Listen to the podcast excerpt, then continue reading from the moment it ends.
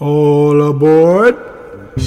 Leaving on track number eight, headed for parts both familiar and unknown. Captain Billy's Magic 8 Ball is on the move. Next stop, the obsessive borderlands of obsolete media. Watch out for the closing doors. A fancy cover band. Gary Brooker passed on recently, and the outpouring of grief for this titan was enormous. It had been a long time since Procol Harum's Whiter Shade of Pale dominated the airwaves, but the baroque timelessness of that tune has stayed in our consciousness throughout the decades, and the chesty rumblings of its golden throated frontman definitely had staying power. Moreover, the Reid and Brooker songbook boasts an epic collection of enigmatic narratives that invite repeated listenings. They were a unique outfit with a singular style and sound. I suppose the reason this album suffers by critical comparison to some of the others is that it plays it safe. Produced by Leiber and Stoller with the goal of producing a hit, which it did with Pandora's Box, the group's last top 20. It's a spare set, clean, tight, poppy, and mixed well, albeit a little cramped sounding. But why the flaccid covers? Leiber and Stoller had them record their own I Keep Forgetting, to which the band reportedly objected. And God help me, a sluggish, tired sounding rendition of Eight Days a Week? There are some decent originals. The Unquiet Zone and The Final Thrust come to mind. Yet it's interesting to note that two of the Brooker Reid compositions on the record, Without a Doubt and Typewriter Torment, seem to be about writer's block, which makes perfect sense. The team was clearly writing about what they were experiencing. To be fair, though, the album isn't as bad as it's been described, even if the band sounds a bit handcuffed and the production is clean to the point of sterility. Despite this, Procol Harum is still Procol Harum and that's okay with me.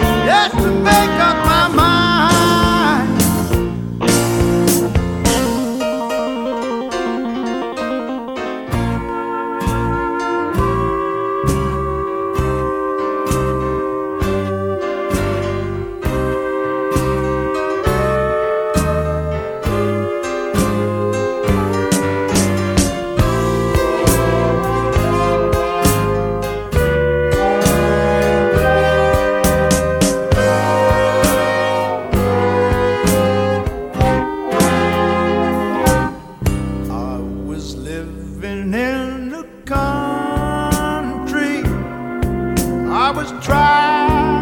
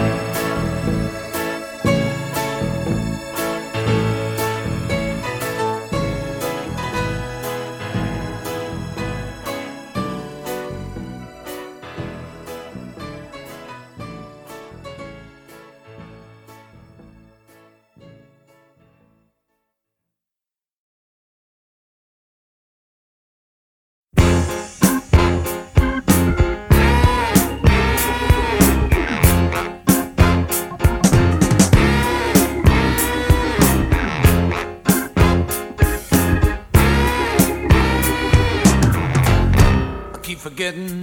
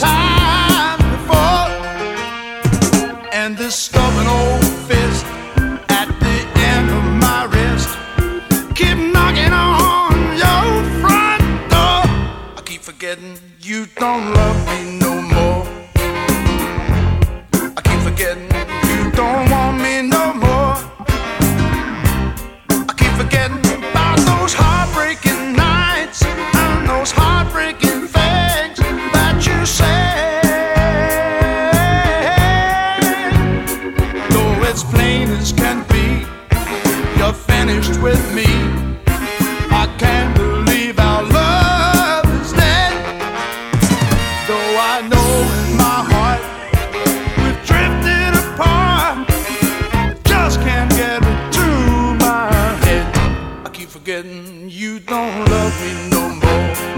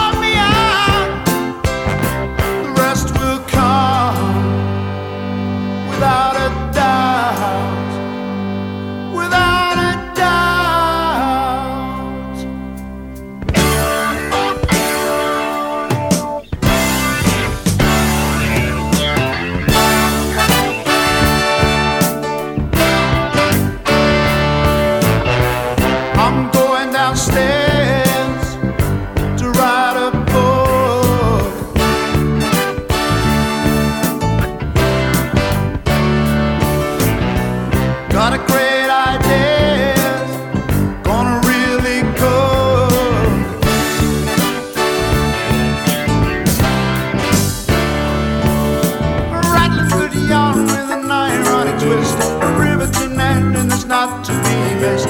Make sure the prices are ready to sleep. This book is a scorcher of publishers. Just the first.